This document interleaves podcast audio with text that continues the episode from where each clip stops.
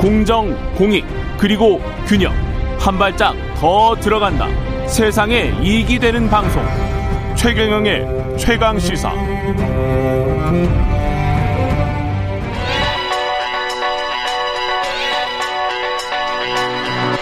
최강 시사 김수민의 눈. 네, 김수민의 눈, 김수민 평론가 나와 계시고요. 안녕하십니까? 네, 반갑습니다. 예, 잠시 뒤에 윤석열의 진심 저자인데 이경욱 전 연합뉴스 기자와 인터뷰를 합니다. 네. 예. 정치인들이나 정치인들의 친구들이 이렇게 선거 앞두고 출판을 하는 경우가 많죠. 많죠. 뭐 예. 친구가 쓴 책은 제가 사례를 별로 볼 수 없는 것 같은데. 예. 그리고 만약에 윤 전 총장이 대선 출마 결심을 하게 되면 본인이 저자가 된 책도 나올 것이고, 음. 예, 그 밖에도 여러 대선 주자들이 있기 때문에 대선을 예. 앞두고 어, 출판이 본물처럼 이루어질 것 같은데 과거에 있었던 정치인의 출판에 그렇죠. 대해서 한번 살펴보는 시간을 곱씹어 준비했습니다. 보면 또 재밌겠습니다. 예. 역대 대선 주자들이 냈던 책들은 뭐가 있었나요?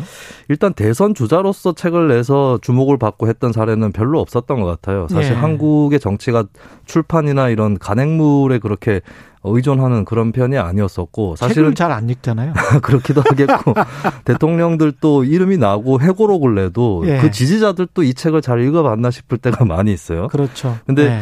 뭐 살펴보면 은 대선 주자의 출판 전략이 본격화된 것은 2012년 대선이다. 어. 예, 당시에 문재인의 운명, 예. 안철수의 생각 이런 책들이 나왔거든요. 예. 문 대통령은 2011년 9월에 책을 냈는데 그때만 해도 대선 주자로는 조금씩 꼽힐 때였고 음. 안철수 대표 같은 경우는 대선 도전선언 두 달 앞두고 2012년 7월에 책을 냈거든요. 그러니까 예. 사실상 책으로 대선 주자 행보를 시작했다. 음. 라고 볼 수 있는데 이게 어 뭐 각자의 위치는 다를 수 있겠지만 윤석열 전 총장도 마찬가지 입장이 될 수 있다라고 음. 예. 할 수 있겠죠.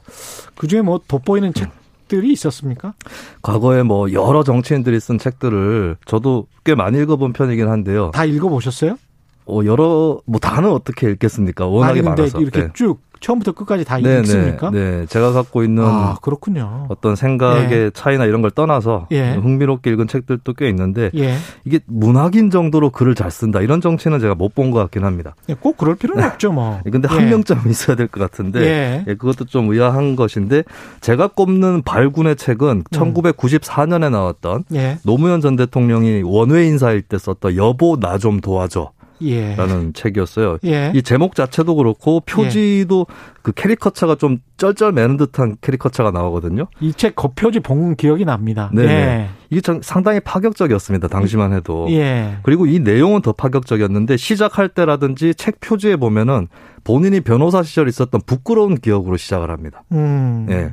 이거 그리고 이거 외에도 책 내용에서 부끄러움이 묻어나는 대목이 상당히 많이 들어가 있고요. 예. 그리고 저도 어렸을 때 이 책을 봤는데 아 이 사람이 되게 야심이 있다는 생각이 들더라고요. 왜냐하면 아, 이 책 나왔을 때부터. 네네 예. 조금 조금 지나서 제가 어렸을 때 읽었는데 음. 여기 에 보면은 책 어, 중요한 일부 대목에 YSDJ 대형 정치인들과 있었던 일화들이 나옵니다. 예. 때로는 의기투합했고 때로는 불화했던 음. 그 선배 정치인들에 대한 평가가 나오는데 그 다음 인물은 나야 이런 암시를 느꼈거든요. 저도 어. 실제로 그 다음 대통령이 되기도 했었죠. 잘 보셨네 그때. 네, 아마 본인의 어떤 의도가 아니었나 그런 생각이 들고요. 예. 근데 이러한 류의 책들이 이 책을 벤치마킹한 건지 아니면 이 책 역시도 시대의 산물인 건지는 알 수 없지만 1990년대 중반에 보면 이런 예. 톤의 책들이 어, 꽤 많이 나왔다. 약간 좀 대중적인 거죠, 그러니까. 그렇습니다. 과거처럼 뭐 권위적으로 뭐 네. 하드커버에 이렇게 아 나 책 냈어.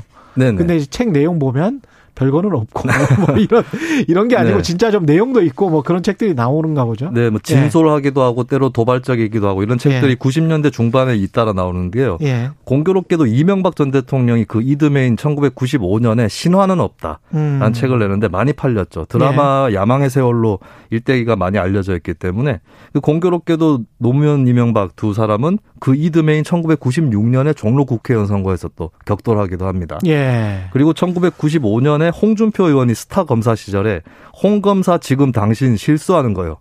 당신 지금 실수하는 음. 거요. 이게 이건 도발적인 제목이죠. 국회에서 나왔던 이야기인 것 같아요.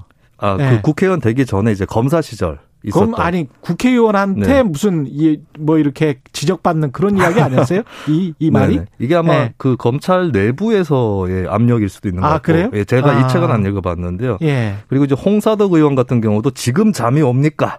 라는 제목의 지금 아. 책을 자료입니까? 네, 1996년에 냈습니다. 그리고 홍준표 의원의 경우는 또 하나 눈에 들어오는 게 2005년에 나 돌아가고 싶다라고 하는 아, 나 부- 돌아가고 싶다. 부끄러운 기억들을 한데 모아서 낸 책이 있거든요. 음. 이게 사실 이게 나중에 돼지 발정제 논란을 불러일으키는 아 이때 예, 이 책이군요. 그 책이었는데 예. 이 책의 톤이 저는 흥미로웠던 게 예. 노무현 전 대통령이 썼던 여보 나 좀 도와줘하고 좀 톤이 비슷한 측면이 있다. 혹시 참고하지 않았을까 이런 생각도 좀 들었어요. 두 분이 비슷한 점이 있나? 예, 잘 모르겠습니다. 예. 근데 네, 네. 정치인은 자기하고 노선이 다른 다른 정치인을 레퍼런스로 삼을 수도 있는 예, 거라서 그렇죠. 네. 참고로 삼을 수도 있고 그 정치인 본인 저술한 것들 말고 다른 사람이 이렇게 쓴 것들도 있죠. 예, 예, 요번에 윤 정치인들. 전 총장 관련 저서들도 그런 편인데 예. 그런 사례 중에 최강의 저자는 저는 전북대학교 신문방송학과의 강준만 교수다.